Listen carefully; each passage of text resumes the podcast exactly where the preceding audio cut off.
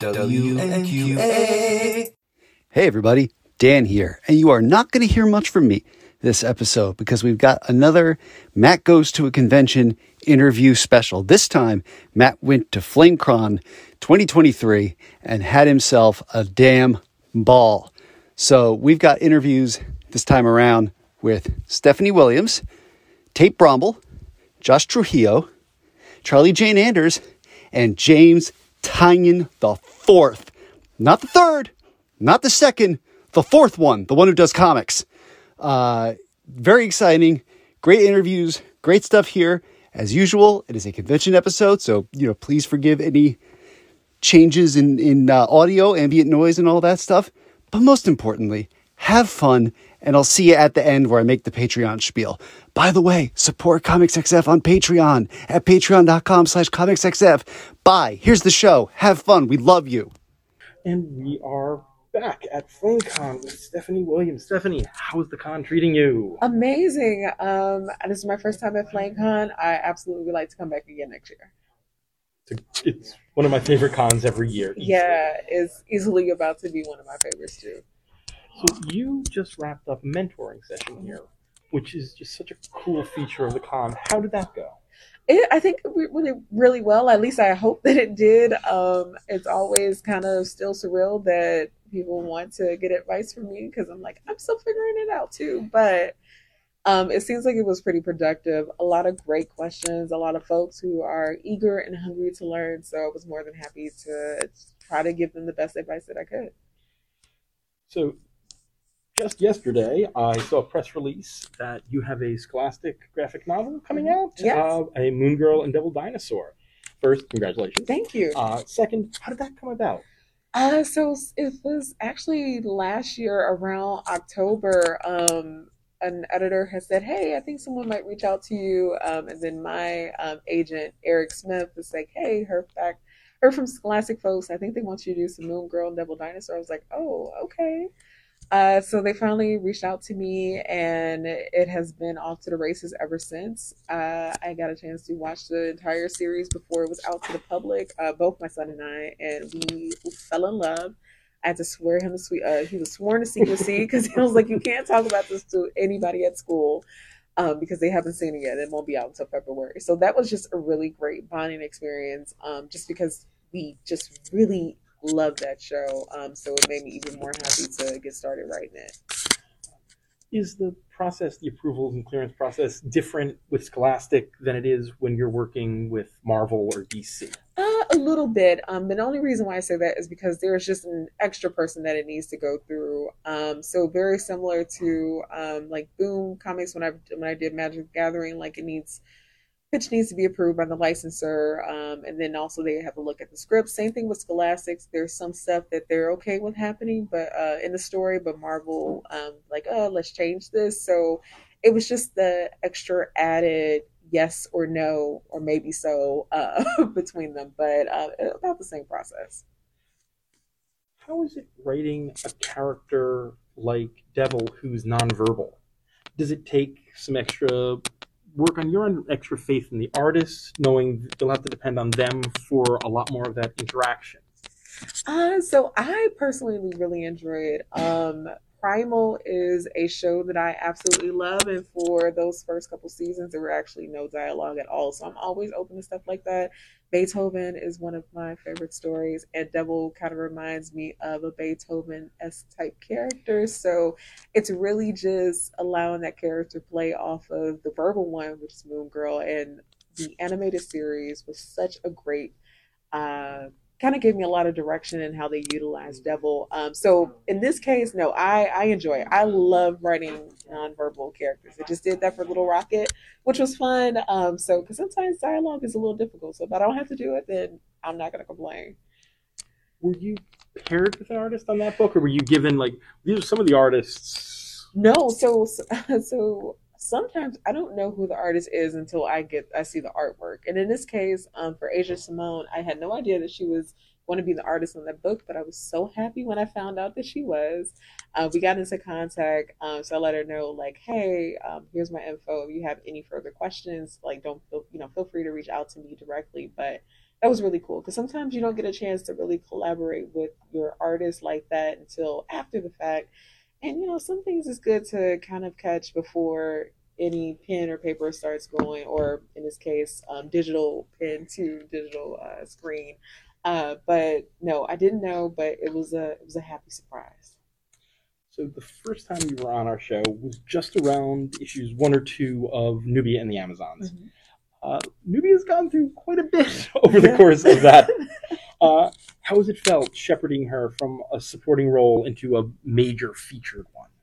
Oh, it's surreal. Uh, I did not expect any, like, you know, I was hoping that something would happen. I just had no idea that something to this magnitude would, where I'm hearing that she will have a prominent role um, in Amazon Attacks, that event that Josie Campbell is writing that. I'm excited to read that myself. Um, and also to learn that she's going to be involved in Tom King's Wonder Woman. So, if anything, that makes me extremely excited, and it means that I hopefully did a few things right that they want to continue with her and not put her back on the shelf. Yeah. Who have been some of your other favorite Amazons to write? Uh, I really enjoy writing Yara Flor. I would love to write some more Yara. Yara is fun. Um, Philippus, of course. I would love to write more Philippus. Um, and I haven't had a chance to write it yet, but Artemis. I would love to write some Artemis. And also some more Faruka. Yeah.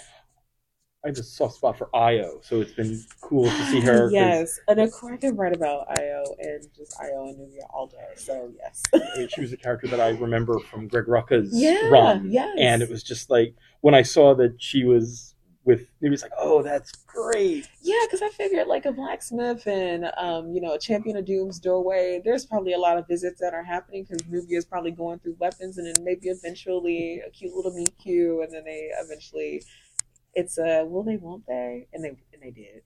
Yay. So, on top of that, uh, two, two of the other characters that you've spent a lot of time with are Bia, Mm-hmm. who is the first canonically Mm-hmm. trans Amazon. I'm Yeah. not saying the first, Yeah, yeah. because I would assume there have been many over the Yes. How did the evolution of that character So happen?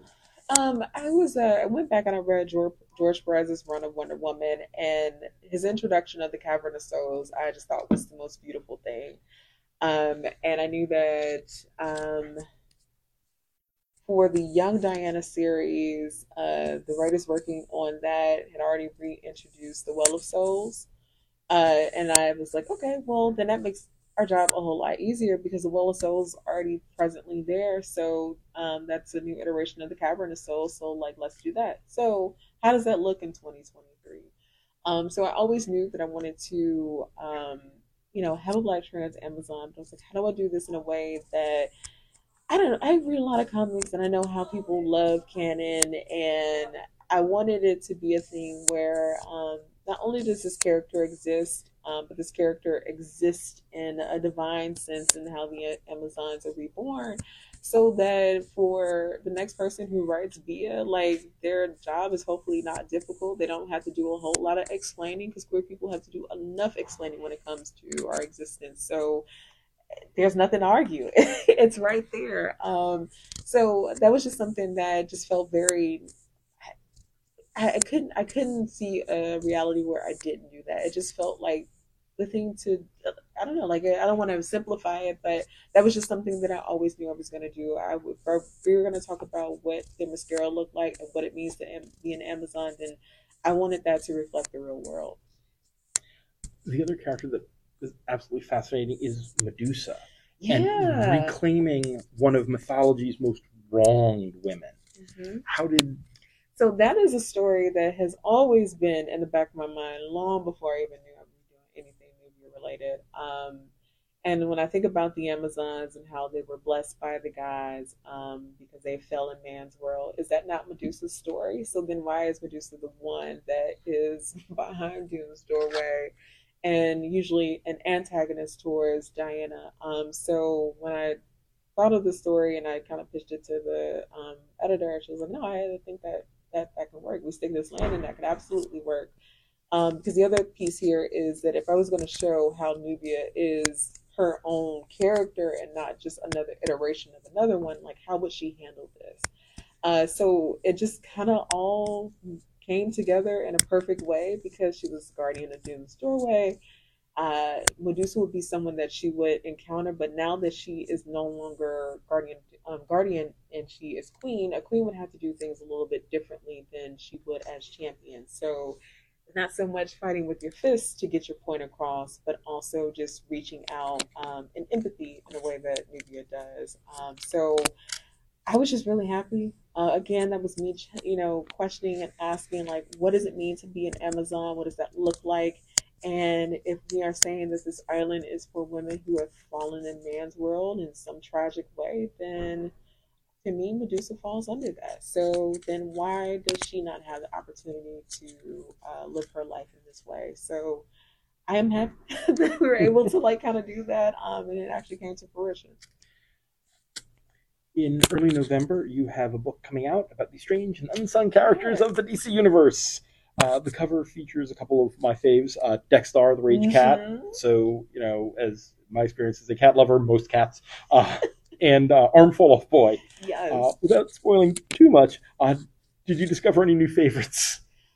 Ah, I did, and I wish I could say what they who they are because it would spoil it. But if anything, my just appreciation for the vastness that is the DC cosmic element. I don't even know what to add. My mind was blown even after I'd finished researching for that book. I um, I don't know, like I even after I started researching for that book, I going after it was done written because I was like, oh, I want to read more stuff. So it, it worked. It was I had a blast. So I take it as my podcasting partner has put a note in here that I'm going to give him a look about. Uh, you probably ran across quite a few Legion characters. Oh my, so many, so many, and so many uh, Legion uh, substitute characters as well.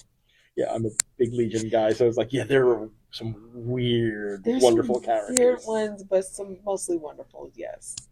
Um, so you wrote an amazing fan comic, Living Heroes. One of the principal characters was Storm. So you're keeping up on Storm mm-hmm. currently? What are your thoughts on Storm, Regent of Sol, member of the Council of Arakko? I absolutely love it. I do not like the fact that she is fighting for her life constantly, or was at a time. Um, I'm like, ooh, Storm, you could really use a vacation, um, having a good time, and maybe that goes sideways. But I've absolutely been loving what Al Ewing has been doing with Storm, and a lot of these stories, she is at the forefront.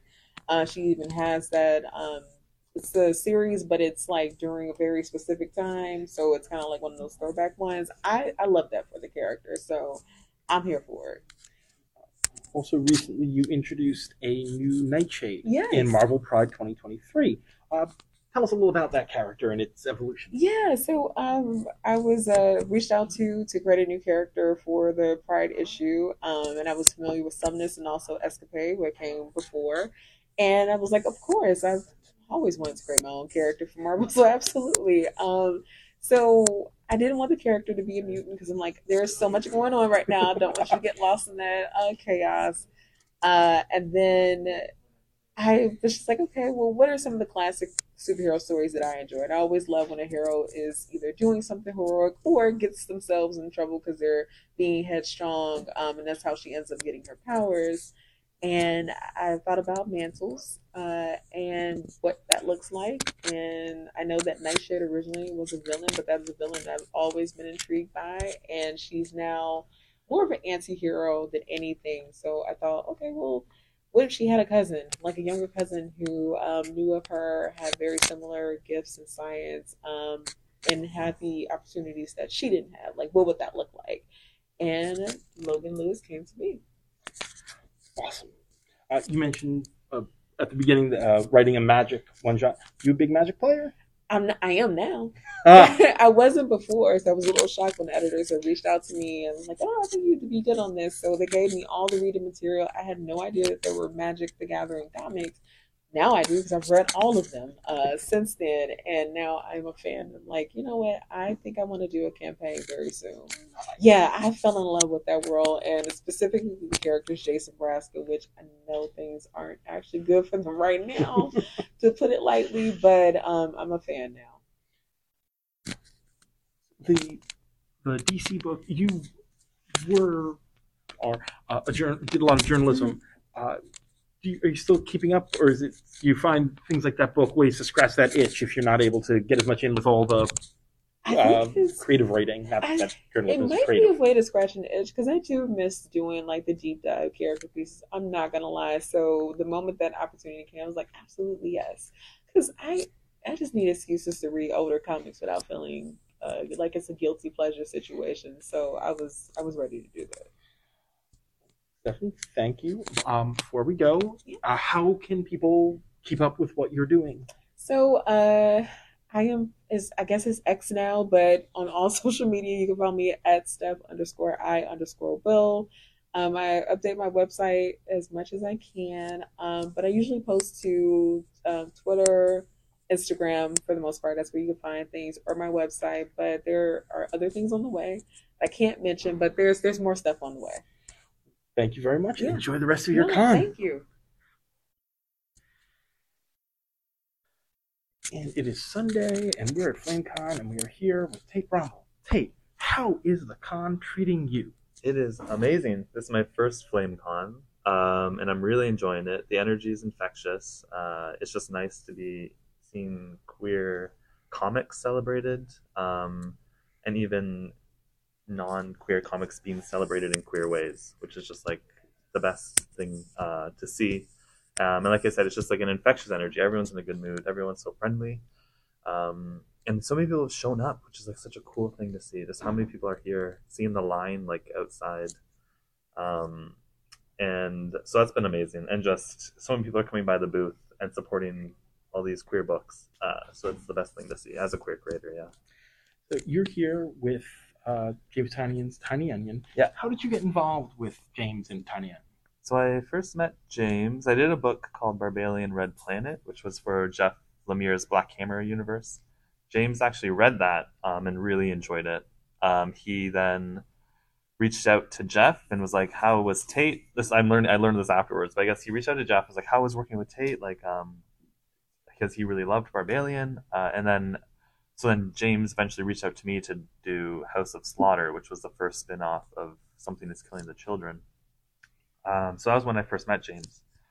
And we had lots of video calls. We chatted about the book. He wanted me to write it. I was like, yes, of course. Like, I I felt very lucky to do so. Um, and then we just became very fast friends. We have very similar sensibilities, I think, in storytelling, um, and what, and just our tastes. So that went really well. Um, and then he has just like held on to me, and I have held on to him because we just get along so well. And then he brought me in for Christopher Chaos.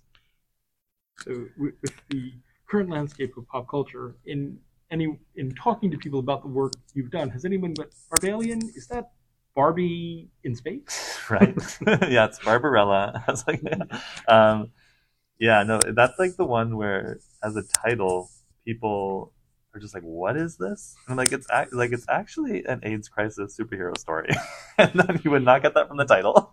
Not what you'd expect. um, so that whenever I do explain that, it, it kind of it people like it raises eyebrows and like they are immediately interested. Um, yeah, he's a he's a superhero from like Black Hammer, so he already had the name. Um, and then the Red Planet subtitle was meant to be like he's from Mars, uh, but the subtitle was meant to reflect like Earth um, is also this red planet. Um, where and just like the red imagery of like the, the AIDS ribbon um, and all and like the blood and everything. So it, um, yeah, that's like a book. I, it's very close to my heart. So whenever people have read it or like bring it to my table to sign, I'm like, oh no, thank you so much. This is this is my first comic, and it means so much to me.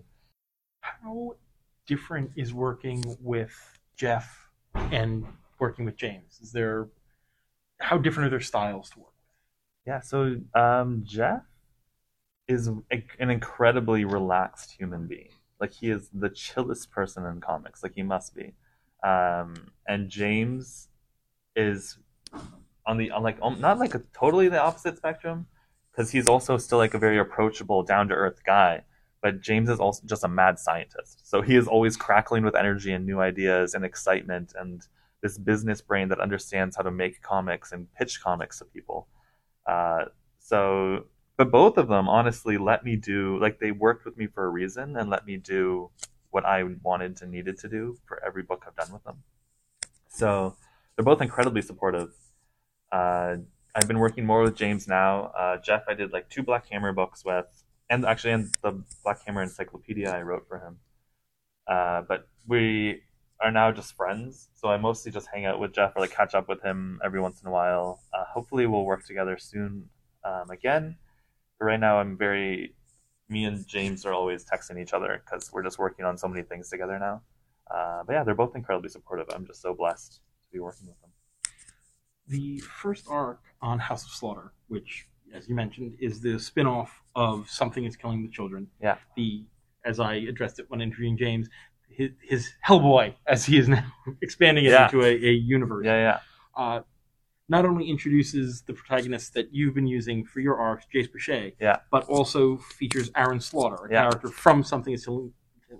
It's not an easy title to say quickly. Yeah. Something is Killing the Children, uh, who had appeared earlier in the book. Uh, was what was the discussion, or how did you work with? Okay, we're going to use an established character as the entryway, and Yeah. we're going to introduce a new character who's going to be your character. it was that I learned a lot with that first volume. I kind of learned I was doing a lot.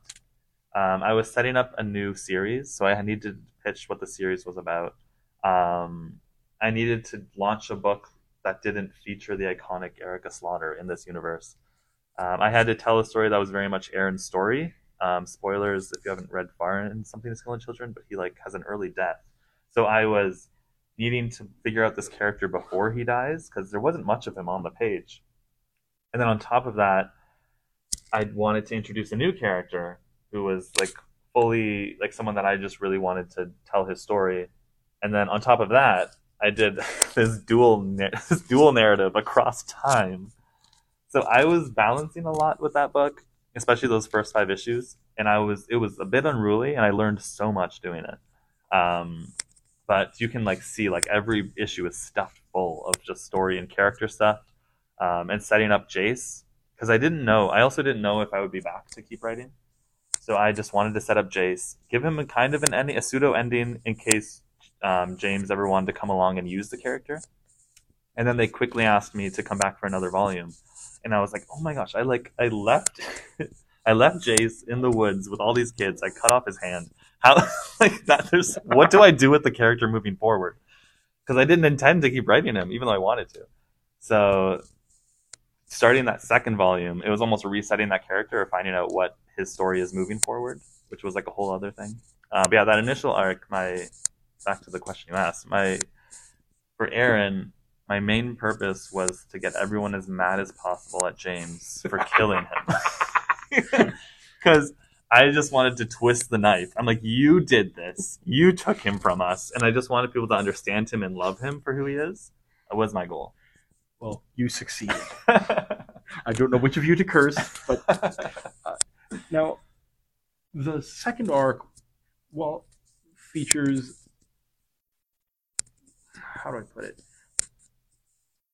In something is killing the children, the parent title. Well, yes, there are human villains from the other houses or Yeah. from the house that Erica has escaped from. There's always a big monster. yeah. Your second volume was much more human villains, or Yeah. the house that the house of the of Boucher. Yeah. But you still had, you know, some monsters. in Yeah. there. I'm I asked something similar of James when I spoke to him. The monster designs in this universe are so cool Yeah. and different. They're very cool. How much were you involved in designing the monsters, or was it just this is the kind of thing it is? Go to town. Well, it's kind of my always. I always want to add new things to the universe, and every volume I've kind of done that. The first volume, my big idea I brought to it was that I did a lot of stuff with the totems, where Jace car- literally carries around the totems of his family, um, and then the idea of severing the, the like the bound totem from the like the spirit from the totem by he slices all the necks and unleashes his family's monsters on the house. I just really wanted to. That was like my big idea. I kind of brought to that first arc. Um, it, just the idea of him carrying around this generational trauma with him and using it against the house that took his family from him. Uh, and then in the second volume, I had the idea of of the anima types, which is like the gator monsters we see, where I was like, like these terrifying, like real life monsters. Like, and alligators are scary. So like there must be fear surrounding these real animals, and how would the the fear of those animals manifest? And it just becomes an even t- more terrifying alligator. so that was fun, um, and that was Antonio, like the artist, Antonio Fuso. I just pitched him. I'm like, I just want like take the alligator and make it even scarier. Like take he make sure it's still recognizable, but take like the childlike fear of this monster and just escalate it. So he gave them like six arms, all these eyes, even bigger mouths and teeth, and they're just freaky. Like that the opening scene of that second volume with the with the school bus.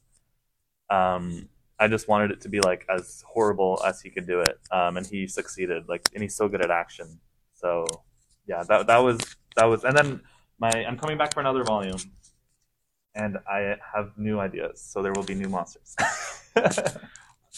the big book that Tiny Onion is sort of pushing at FlameCon, logically so, as it is on the badges Everywhere. and everything, yeah, is the oddly pedestrian life of Christopher Chaos. Yeah. Which again, that's a mouthful of a title. Yes. Uh, so James can't be stopped. yep. I've read it. I was like, okay, I need to make sure I get the title exactly right. yeah, Uh, which you are co-writer on. yeah, Uh, for our listeners who might not be as familiar, can you give us the, the elevator pitch on the book? yeah. So it's about a teenage mad scientist named Christopher Chaos who has kind of lived his entire life repressing these mad scientist ideas and thoughts. Um, very introverted to himself, very much an outsider. And then he quickly discovers one day in high school that there might be other monsters like him. Uh, but then also quickly realizes that they are being kept in the shadows as outsiders for a reason. They're being hunted by humanity, um, by this like pedestrian world to keep the world normal. Um, so it's about this young boy finding his people, finding other monsters like him, and building this found family and learning how to survive and exist and building a safer place in the world for them. Um, it's very much like Invincible meets Buffy. Uh, it's it's it's a bit YA influence, like, but it's definitely like the older high school audience. It gets dark, it's bloody, they swear, it has sharp edges, but it has like this very um, emotional beating heart at the center of it, um, of just this poor boy who deserves a better world than what he's been given, um, and how you kind of create and can build your own worlds. And it has a Franken pigeon. And it has a Franken pigeon, Peggy, Peggy the pigeon. All work, all creative work is autobiographical in some respect or another.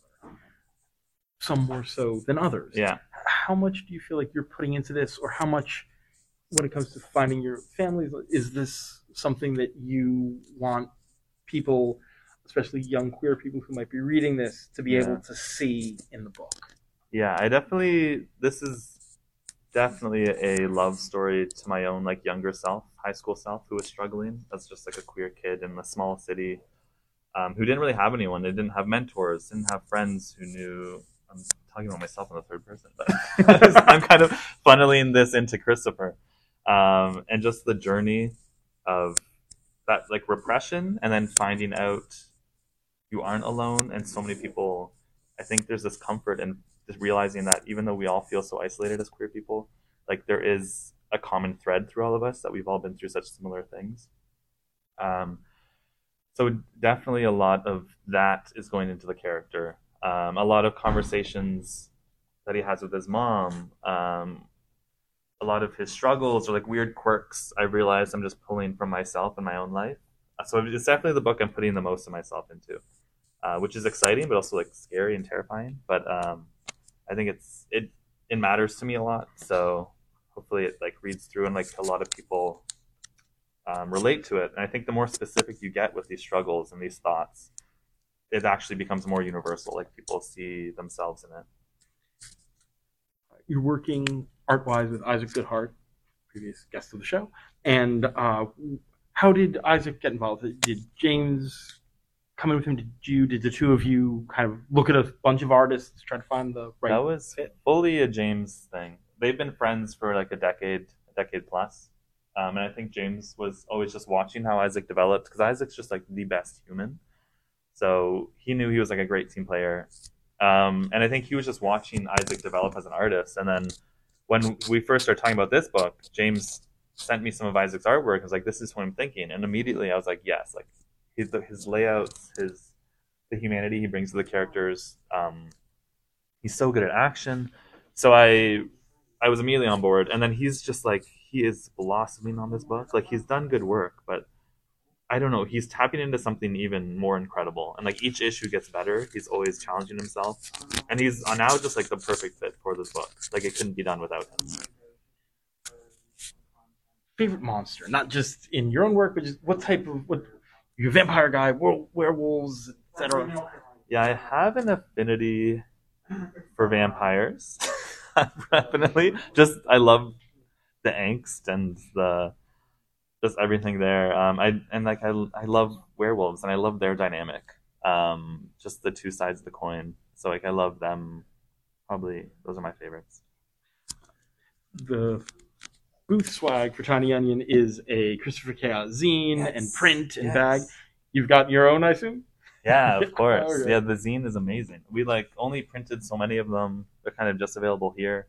Um, and my favorite part is Isaac did like a four-page short comic in it of just like what happened to Peggy in the afterlife, and it is the he pitched it to me in in line for like a coffee at Starbucks, and I was like, "You are doing this," um, and it's just so it's hilarious. Um, it shows the best parts of Isaac's storytelling.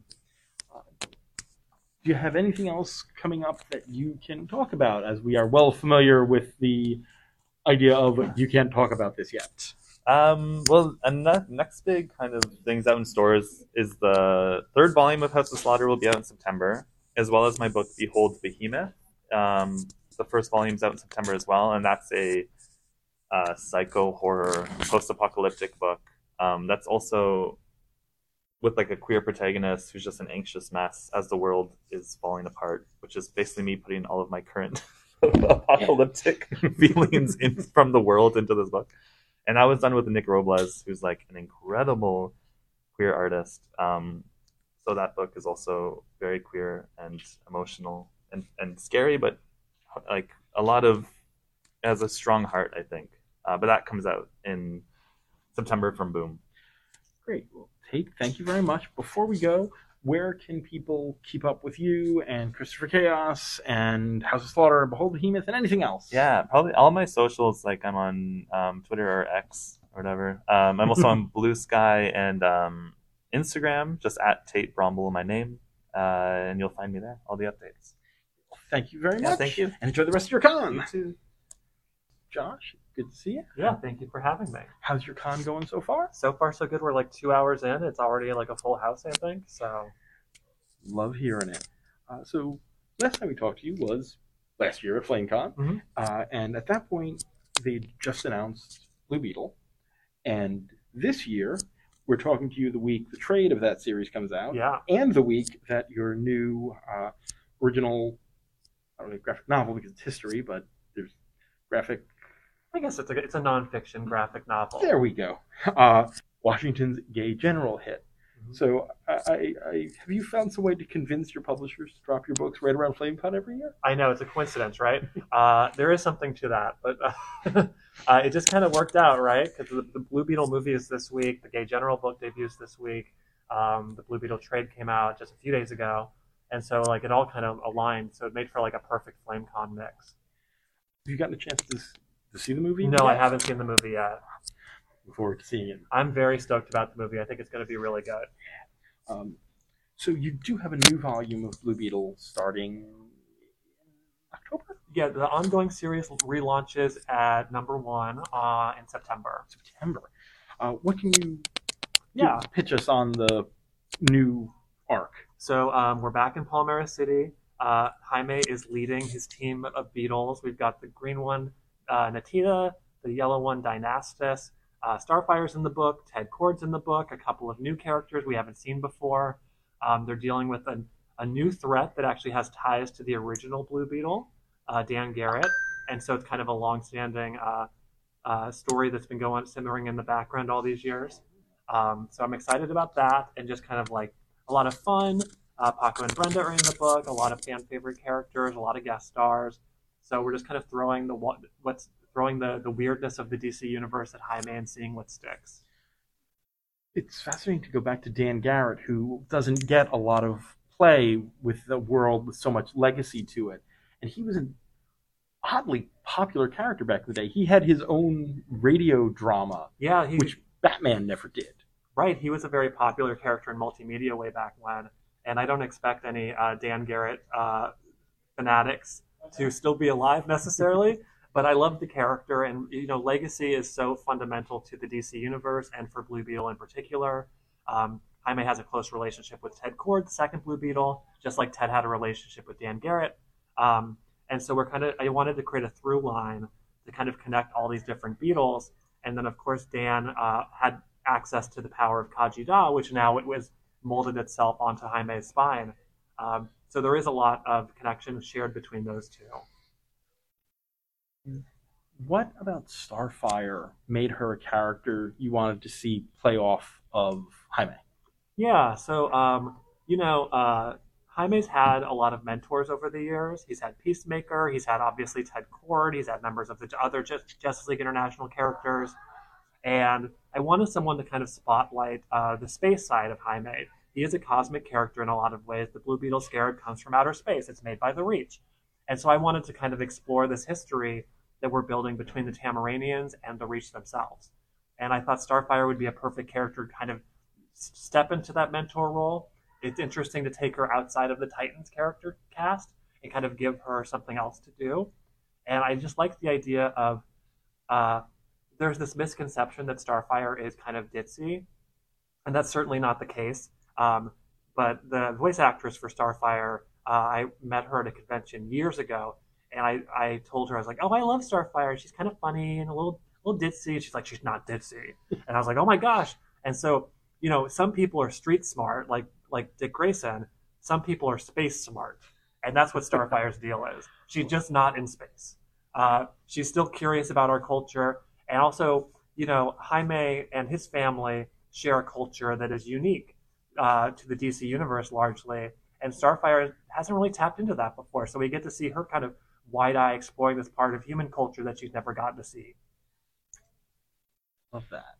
Uh, so you also introduced the Horizon, Yes. which are an offshoot of the traditional Reach Nemesis. Where did the inspiration for going with something other than just another Reach story? It was just okay. We don't need to go to the Reach well again, or You know, um, the way that the Reach are presented in the original John Rogers, Keith Giffen, Cully Hamner run, um, you know, they are this all powerful. They've been to, they've conquered hundreds of worlds. They're this empire, right? And so, you know, uh, no empire is a monolith, and there are people within it who are fighting against, you know, there are fighting against the oppression oppression of the Reach. There are people who have fled the Reach, and that's kind of what the Horizon are. They're refugees from the Reach, and they're just trying to find a home for themselves. And they land on Earth, but obviously, it, in order to do that, a lot of crazy stuff happens, and that's the whole impetus of Graduation Day.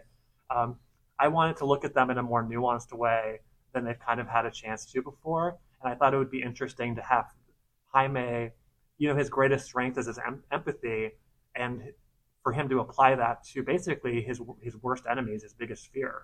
How has your relationship with the character of Jaime deepened or changed over the course of writing the character?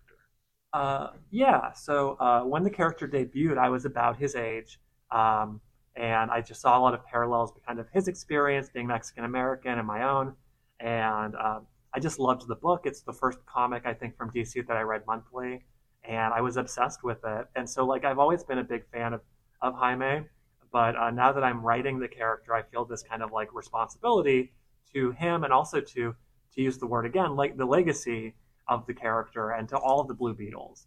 You know, um, there's now there's a lot of attention on Jaime in particular because of the movie coming out, and uh, I want to make sure that I'm a steward to the character. I'm a good custodian. That's not a sexy word, but it's a it's the truth. You want to leave things in a better place than before, and for me that means filling his world with colorful characters, new threats, new friends, new romances potentially, and kind of giving him as much as possible and I hope that's what comes to define my run is all the bells and whistles and excitement that I've been bringing to the book or trying to. Very cool.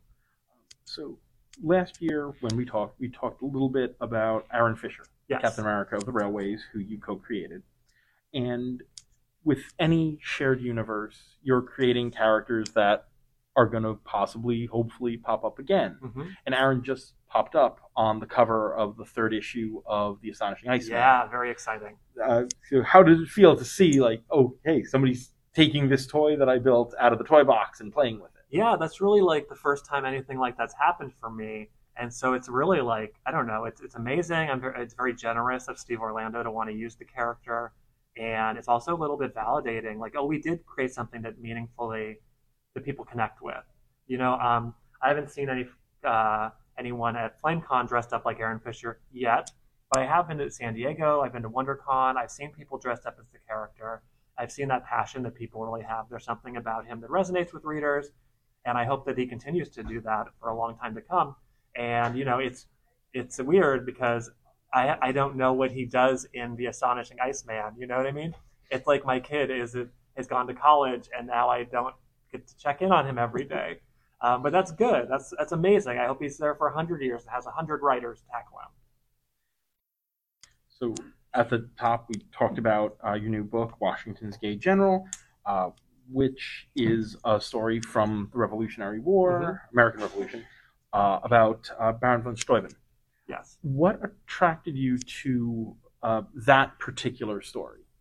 So years ago uh, at FlameCon, uh, Levi Hastings and I, Levi's the illustrator on the book, uh, did a zine uh, kind of about uh, gay Revolutionary War romance. It was fictionalized, and people came up to us and they're like, "You have to do a comic about Baron von Steuben."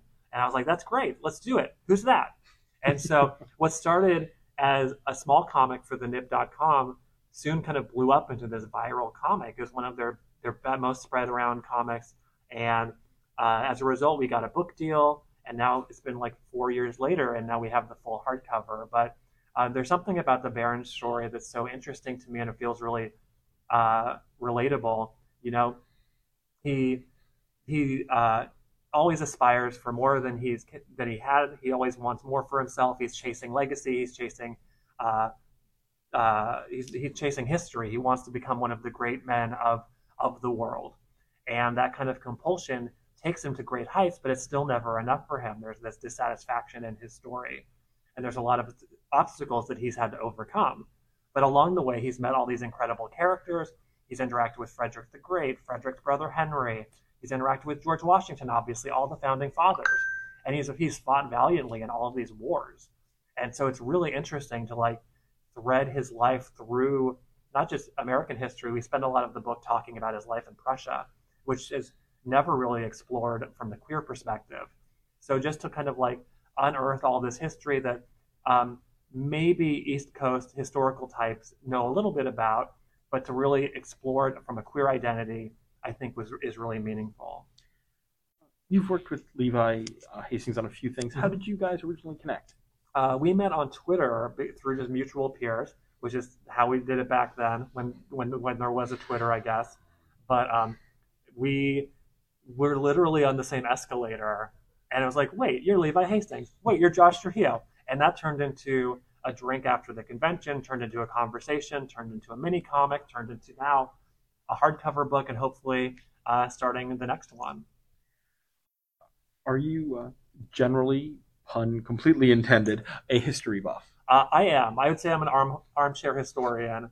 Uh, I'm, a, I'm a casual reader of history, but I love books like um, the work of Sarah Vowell, for example, is a big influence on me. The way that she makes history funny and accessible is something that I kind of aspired to do with Gay General, and so I hope uh, I hope to do a lot more of it. I hope to get uh, hope to get better at it. I'm not a historian by trade. I didn't go to school for it or anything, but it was it's my it's my best effort to present a, a true retelling of this guy's life.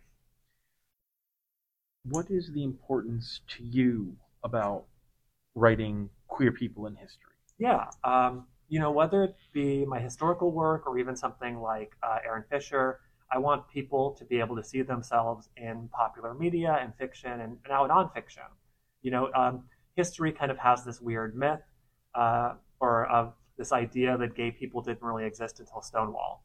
And we've always been there, but a lot of that history has been rewritten, omitted, hidden, destroyed. And so we don't have a lot of role models to look back to. And that's why Baron von Steuben's so interesting. His life is so well documented and he's so prominent in the Revolutionary War. And we have we have a lot of evidence that that suggests he lived this queer life. And so just that alone makes him very noteworthy and makes him stand out, I think, even above his military achievements. Now, the, onto a personal question because Yeah. I'm a noted Batman fanatic. Yeah. Uh, you wrote an Alfred story Yes. in Urban Legends. Um, what is it about Alfred that appeals to you? That's a character that I just I love, and I love. I just love to see what it is about him that speaks to people who've done stories for Alfred. Yeah, I think um, there's a lot of there's so much between Alfred and Bruce and their relationship. Obviously, Alfred is the surrogate father to Bruce, and they kind of dance around that a lot of the time without actually saying as much to each other. And so, in my story, I wanted to kind of confront um, Alfred's mortality and how that might affect Bruce. And so, obviously, Alfred's dead in the comics now, but this was a story that was set kind of before then, and the idea of Alfred being confronted with his own mortality, being confronted with aging, and Bruce having to kind of reconcile that for the first time, but still a Batman story, right? So we're still crashing through windows and punching things and doing a mystery. And I just wanted to kind of touch on Alfred's spy skills as well and show that what a valuable member to the team he is. You've worked on uh, video games as well. What are you playing now? Oh gosh, uh, I'm playing what Nintendo tells me to play, like always. Um, I'm big, on Tears of the Kingdom, just got started. I'm getting distracted with a lot of pick up and play stuff, a lot of nostalgia. Um, there's that Mickey Mouse Island of Illusion, I want to say it's called. That's been fun. There's this Pac-Man collection I just bought because I'm a big Pac-Man guy, so I've been playing like Pac-Man Junior and all these like really awful 80s and 90s Pac-Man games that I remember from my childhood. Um, I'm hoping to get into some heavier stuff. I'm due to play Jedi Fallen Order. I want to play Spider-Man 2 when that comes out, and so I have a lot like lined up, hundreds of hours of gaming ahead of me. Excellent. Well, Josh, thank you. Oh, thank you. How can people follow you or find out what you're working on now that Twitter is a fallen kingdom? Yeah, you can find me on other social media at Lost His Keys Man. I lost my keys man. Um, or you can find me at joshtrujillo.com. Uh, Blue Beetle number one comes out in September. Washington's Gay General uh, is out by the time you're listening or reading this. And uh, I'm just grateful to get to do it. Thanks again, Josh. Of course. All right. And we are back. It's Saturday. It's FlameCon, and we are here with Charlie Jane Anders. Charlie, so Jane, how is the con treating you today? I'm having just such an incredible time. There's just so much love and positivity, and just like so much amazing queer energy here. It's making me so happy. So we'll start off with the uh, with your I won't say the reason, but because there's many reasons to be here, but the thing that your most of our listeners are probably familiar with your work with, which is New Mutants. Um, you just wrapped up a run on New Mutants featuring Escapade, the character you created from Marvel Pride. Uh, how'd you get involved with that book? Um, with New Mutants, Uh, with Marvel Pride, the whole process. Yeah, I mean it was a long and winding road. Like I realized recently that it was back in 2017 that I first started having these conversations with Marvel about like helping to create a trans character, a trans superhero. And you know, the concept changed a lot over the like six years between us, or the five years between us starting to talk about it and actually getting to do it. It was just one of those things.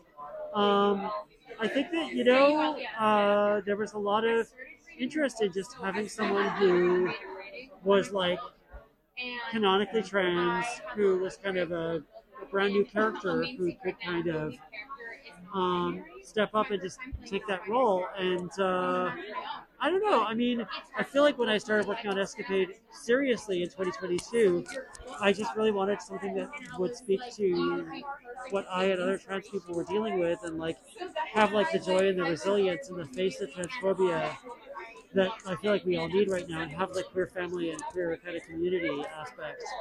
But it's been it's been a total blast, and like you know, we launched her in the Pride issue. They gave me 20 pages, which is more than you would normally get, I feel like. And I just got to run with it. And then it just was like pure luck that like there was this opening for someone to write New Mutants, and they were like, why don't you just take Escapade and keep her going in New Mutants, and I just it's been such a joy to do that.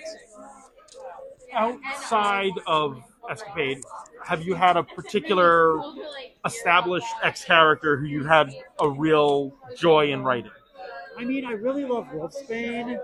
Wolfsbane is one of my favorites. Like going back to like going back to the beginning, but especially like some of the X Factor issues that she was in, and just like I don't know, she's just she's a character who has just grown and changed so much that it's great to kind of show who she is now and kind of let you see how her past has shaped her, but also like how she's kind of how she's kind of leveled up and she's now a mentor.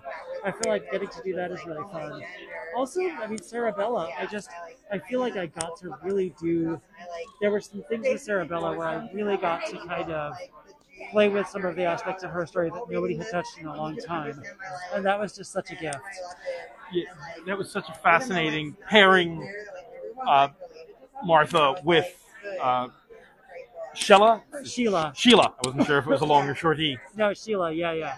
yeah uh, so, yeah, that, that pairing with Martha, who is so unused to a body again, and someone who is discovering the body they should be in. Such a fascinating. Yeah, no, um, totally. And like, you know, but also when I started writing New Mutants with issue 31, Sarah Brunstad, my editor, was like, "Do you want to use the U-Men and John Sublime?" And I have like the worst memory. I had read all of the Grant Morrison new X Men comics back like 20 years ago, but I was like, "Who are the U-Men again? I don't remember them."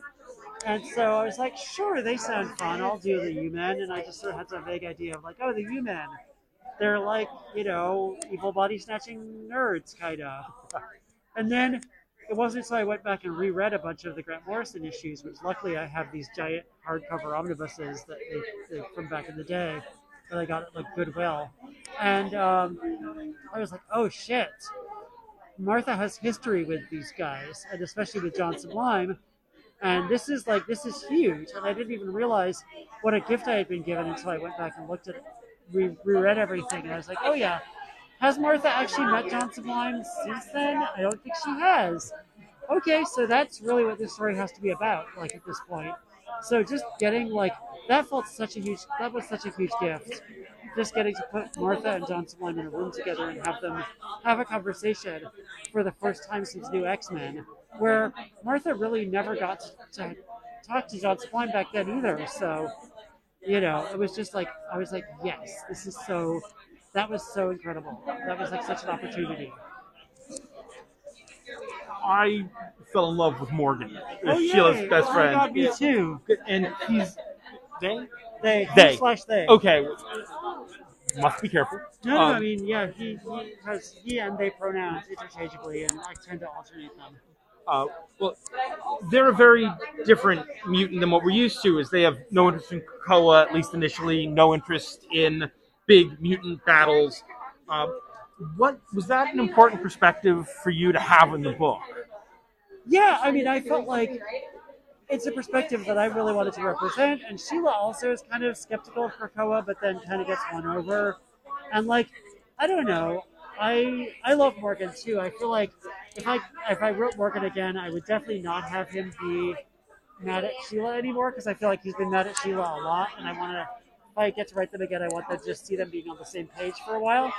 But I feel like Morgan is somebody who is critical of stuff and likes to kind of take a step back, and which I, I identify with a lot. I'm always I'm often the one who I feel like when everybody else I know is like, yeah, this is great. I'm always like, is it? Is it really great? I tend to be very skeptical of anything that seems too good to be true.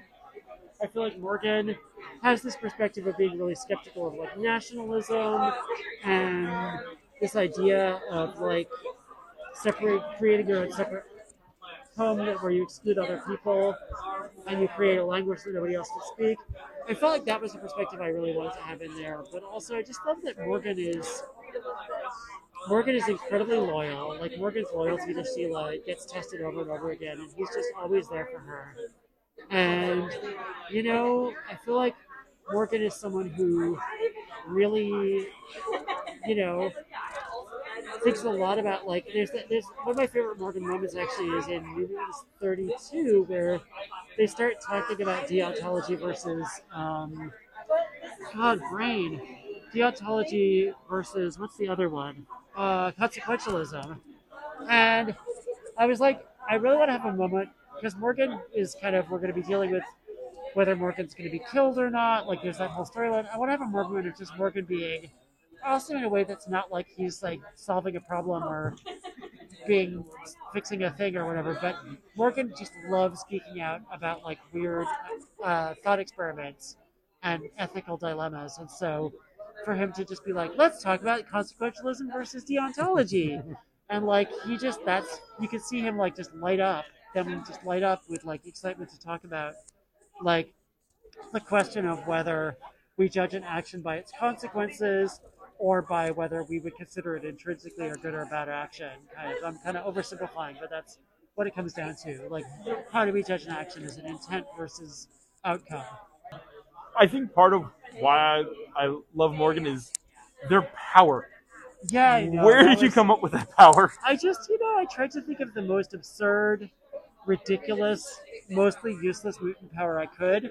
Honestly, uh, for that Pride issue, I created a bunch of like, like there was a thing where there was I was gonna have a trans mutant support group, and I created like three other characters that had completely weird, absurd powers, and then I was, and then they were like, "Can you use the characters from Grace Freud's storyline?" And so I didn't. I I came up with a bunch of really absurd powers. There was one where it was like someone can play music in your dreams. Like they can't go into your dreams, they can't see your dreams, but they can control what music is playing in your dreams. I think, and uh, or something like that. It was like I can't remember now. It was like, but I love coming up with weird superpowers that are kind of not the most useful. But then it was such that was super fun because then I got to have Morgan like save the day with his chocolate power in uh, 33, and I was like, ah. that was that. I love I love kind of pulling the rug like that. So you've written these comics, but you're better known in the wider world for your prose. Yeah, Um, probably. For you, what different muscles does prose stretch as a writer versus comics? Yeah, I mean, I, I love that. I mean, the thing about comics is it's not comics are more visual, obviously, and you know, with my prose fiction, I I always have to really work hard to think visually in my prose because I I'm, I'm not always a very visual writer. I often will like my first drafts, especially. It'll be like they went into a room, there was some stuff, there was a guy, he had a face. You know, I just don't I don't like describing stuff. I don't think very visually as a writer. I always have to go back and kind of beef up the descriptions of stuff in my books, in my prose.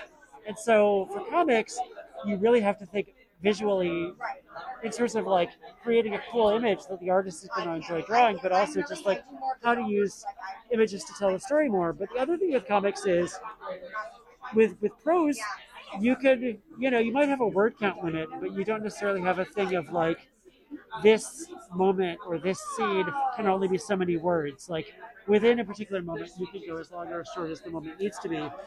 Whereas with comics, you really only get so many panels per page. You only get so many pages per issue. You have to really be disciplined about making every single page of the comic book count without it feeling like you're just trying to cram in so much stuff that it's no longer going to even make sense.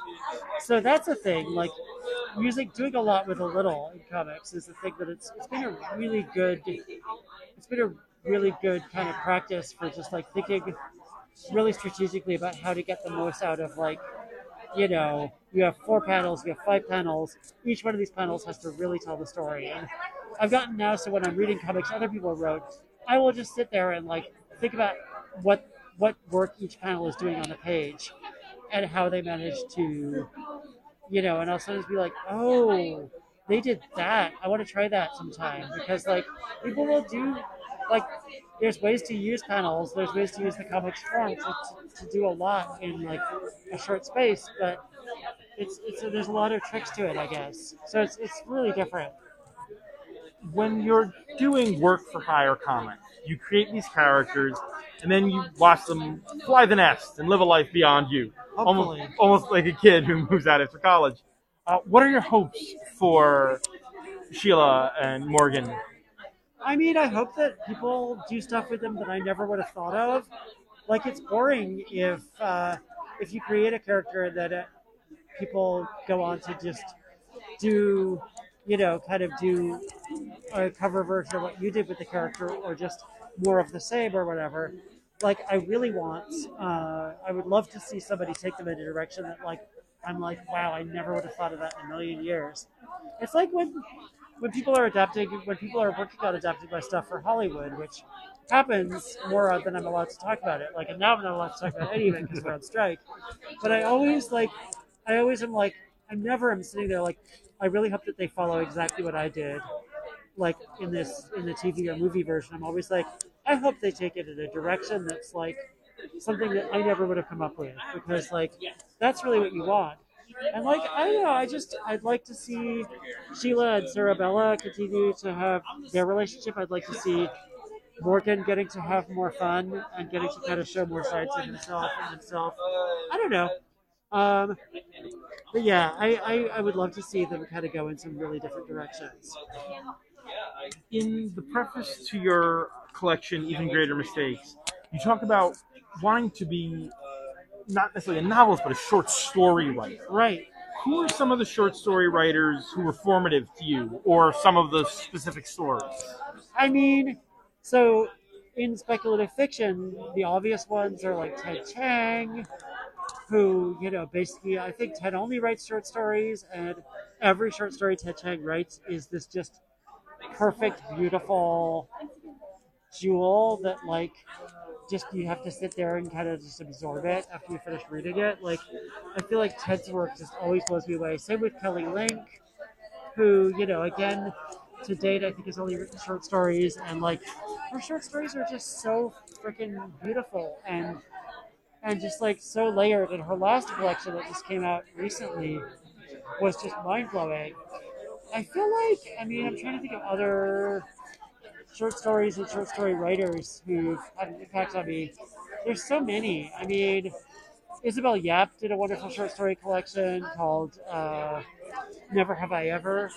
Uh, came out like a couple of years ago, and it's just so beautiful. I keep saying beautiful, but it's really true. Um, I really, whenever I read a short story that I feel like it packs so much into like five or six pages, and like I feel like I got a whole world, or I got a whole, like I got taken on a whole journey in a short time space of time.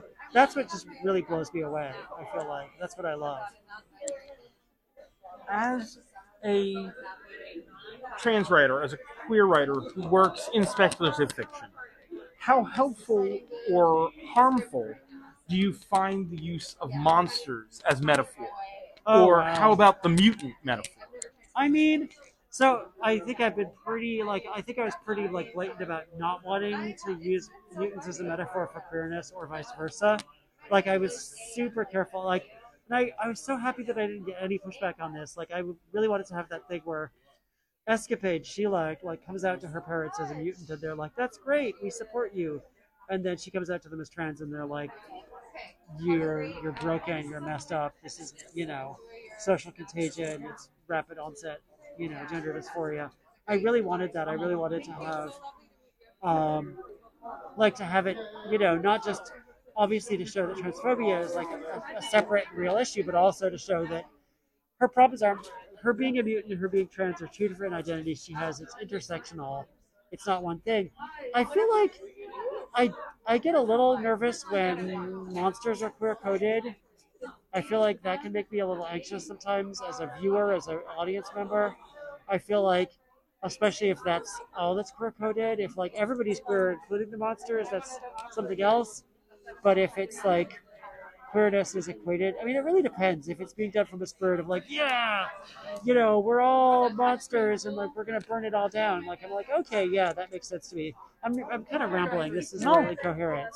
I, I, it, But I feel like I feel like for me, I I want to see the humanity in queer people right now, especially. I want to see queer people having positivity and joy in addition to you know like if there's a monster who we get to see what the you know get to see through their eyes then that's that's something that i'm here for i guess but i i feel like i personally am really wanting craving a lot of queer joy right now Well, Charlie Jane, this has been great. yeah Um, thanks so much before we go, how can people follow you online and find out the work you're doing?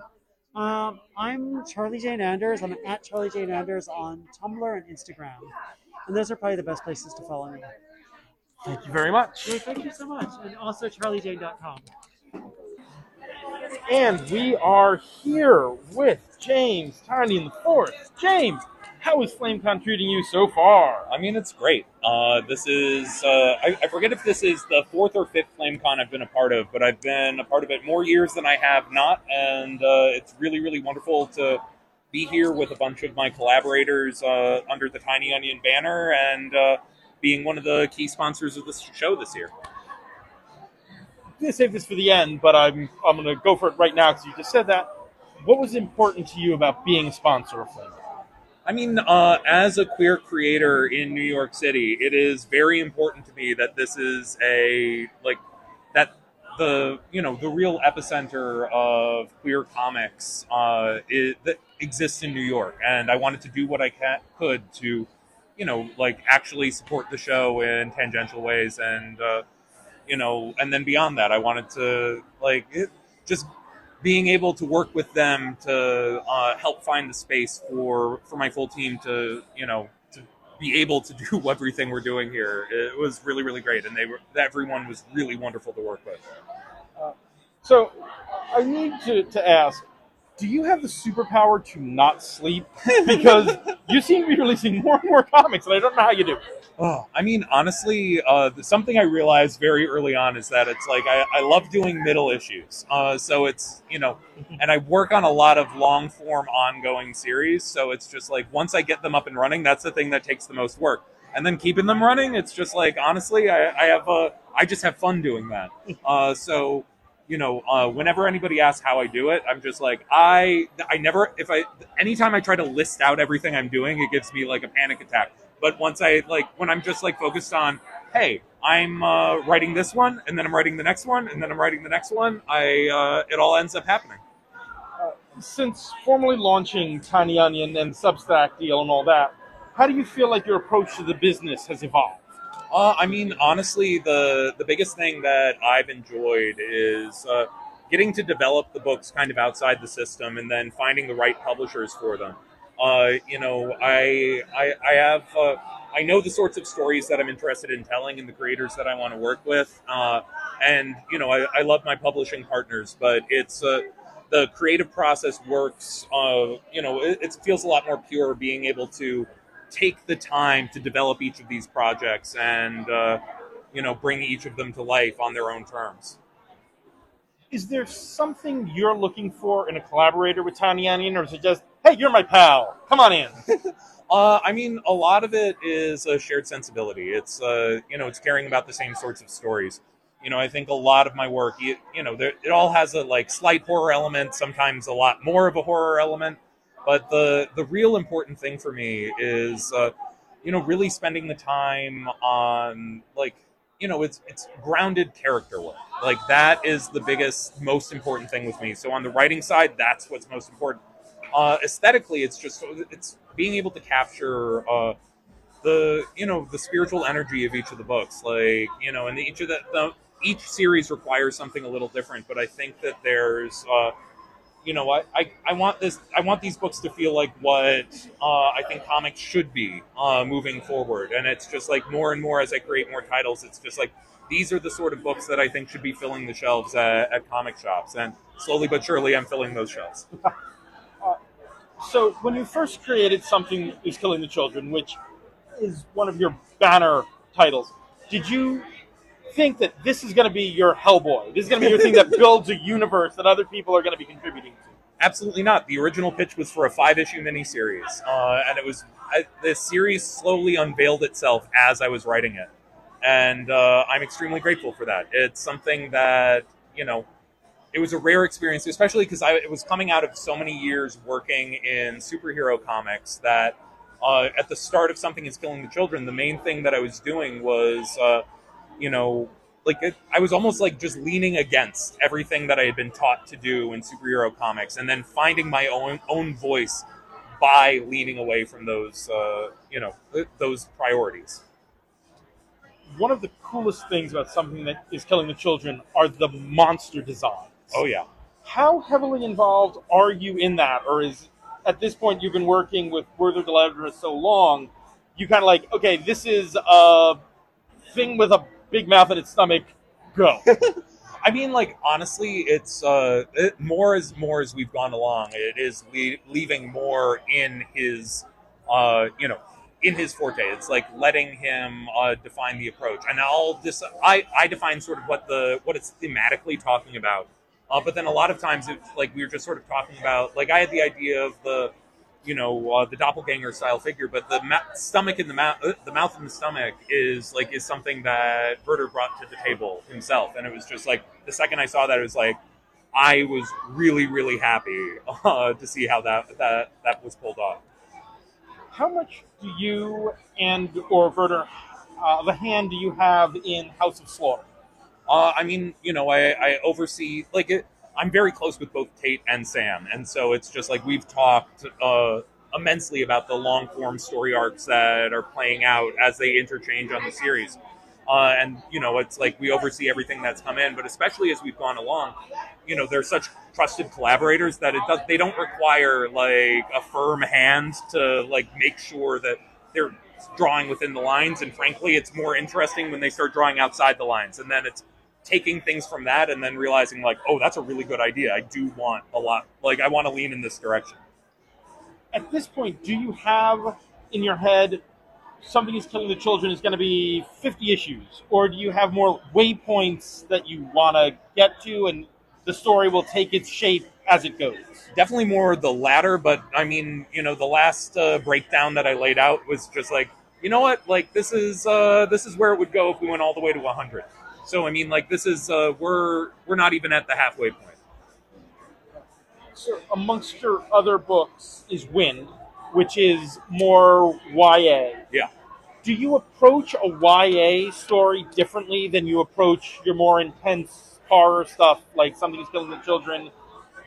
There's there's definitely a tonal difference that you know sometimes it like if I'm writing a bunch of horror series, it takes a minute to tune in, uh, like to get out of uh, my horror writer brain and into the right frame of mind. But they all come from such personal places, and they've all been things that I've been working on for so many years that I am like, yeah, it is uh, like it.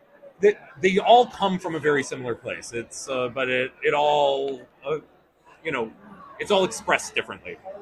Uh, before a couple of quick last questions about your non Tiny Onion stuff, is there any other Tiny Onion book that you want to make sure everyone knows they should be reading right now? Well, uh, the one that just launched is The Oddly Pedestrian Life of Christopher Chaos, which is uh, now releasing through Dark Horse Comics. Uh, the first two issues are out in stores. Uh, the third one's coming out later this month. This is going to be a long form, ongoing series. Uh, it's uh, it's a horror universe. It's a kind of superhero adjacent universe. There's young kids in costumes, even though they're not necessarily superhero characters.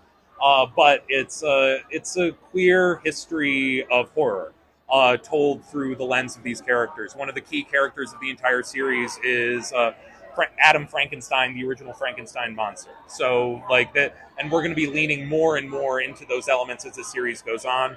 So, it, the the reception that we've gotten to the series so far has been unbelievable, and you know that that's the one of the big things that we're highlighting here at uh, FlameCon this year. You're also currently in the middle of the second volume of Sandman Universe Nightmare Country, a story featuring the Corinthian from Yeah. Sandman. Uh, how does it feel playing in Neil Gaiman's Sandman universe, especially versus Batman, which is something that has so many years and so many different creators, versus Sandman, which is more focused on one vision? I mean, it was incredibly intimidating, uh, honestly. It, but at the same time, Sandman influences so much of my work uh, that there was something very natural into slipping into the world. Uh, when I started writing the series, I was originally planning on playing with even fewer of like the original Sandman ca- cast of characters. But as the series has gone on, we've seen more and more of them uh, peek their heads into the series, and there'll be more as the you know a, as this entire story cycle plays out. Uh, so I am, you know, I am just uh, really, you know, I'm I love working in that world. Like Sandman is the reason that I make comics, and you know, honestly, I just want to make a comic that uh, you know Neil would be proud of. So, unless you couldn't tell from my shirt, uh, I am a big Batman person. Yeah. And you've had ru- long runs on Tech, on Batman, on Joker. I'm not going to ask for your favorite, but is there a character you've created, because you've created a lot of characters, that you're particularly proud of, either on how they were received or how they've been integrated in the mythos? Uh, honestly, one of the ones that I am most proud of their integration into the larger mythology has been Ghostmaker. Uh, Ghostmaker is a character that's been in my head for a really long time. Uh, I originally pitched, uh, you know, like some of the core pieces of that as a part of like a YA book to DC, like a long time ago, where I wanted to create uh, Bruce's rival while he was training, and uh, then like I had the you know stage of the main Batman series, and it's like, why not just lean in? Why not do the do this now? And especially working with Jorge Jimenez, who I think is the best character designer working in the industry right now, just letting him, uh, you know, go like go off. And uh, I think he designed one of the coolest looking new characters. The one of my characters that I like you know was the hardest to leave because it was leaving a lot on the table that I wanted to get to more to was uh, Miracle Molly. Miracle Molly is a character that I have a few more stories in my head for. I have no idea when I'll ever get to them, but at some point, you know, even if it's just like me being self-indulgent, like uh, years down the road, uh, I will I will write more Miracle Molly. No offense to the rest, but Miracle Molly was my favorite of the lot, so I'm excited that. to hear that. Uh, two final quick questions. One, is there any chance we might ever see any more backstagers? As a theater professional in my day job, love that book. I really appreciate that. I, I had dinner with Rian Sygh when I was out in uh, uh, in Los Angeles a few weeks ago. Like Ryan remains a close friend. Uh, I love that series. I you know I think it would require probably uh, the series coming to life in uh, another medium to you know to like to create the reason to bring the comic book version back. But it's a world that I love, and uh, I would love to return to it someday. And finally, how can people find out more about you and about Tiny Onion? Uh, honestly, probably the best place to follow me these days is on Instagram at James the Fourth, all spelled out, and uh, you know, otherwise, uh, and then from there you can find links to my newsletter. You can find links to, uh, you know, uh, the my online store shoptinyonion.com. Thank you very much, James. Thank you. That's it for this week's show. As a reminder, WMQ&A is part of Comics XF, where you can find this podcast along with our sister podcast, Battle of the Atom, and Bat Chat with Matt and Will, a Batman ranking podcast co-hosted by Matt Lazorwitz and Will Nevin. You can listen to WMQ&A on Apple Podcasts, Stitcher, SoundCloud, Amazon Music, Audible, and at comicsxf.com, where new episodes move Tuesday mornings. You can support WMQ&A at patreon.com slash comicsxf, where a dollar donation gets you a shout out at the end of every episode. A $2 donation gets you early access to WMQ&A and a shout out at the end of every episode. A $3 donation gets you a sticker, early access, and a shout out. A $5 donation gets you access to our monthly bonus podcast, Our Son Pete, a deep dive into the comic appearances of British mutant super spy Pete Wisdom. A $25 donation lets you request a primer, one of our custom reading guides for a series, character, or creator, and a $50 donation lets you advertise on the show. Big thanks to our patrons Will Redmond, Tobias Carroll, Natalie Jordan, Mike Sagawa, Will Nevin, Liz Large, Asimov Fangirl, Carla Pacheco, and Robert Secundus. You're all special, and we love you. You can follow the podcast on Twitter at WMQ Comics, me at Daniel P. Grote, Matt Lazorwitz at MattLaz1013, and ComicsXF at ComicsXF. You can also follow ComicsXF on Facebook and Blue Sky. And until next week, remember, in the 1970s, Stan Lee reportedly used to maintain a collection of toupees that made it appear as if he was growing his hair out. Excelsior! WMQA.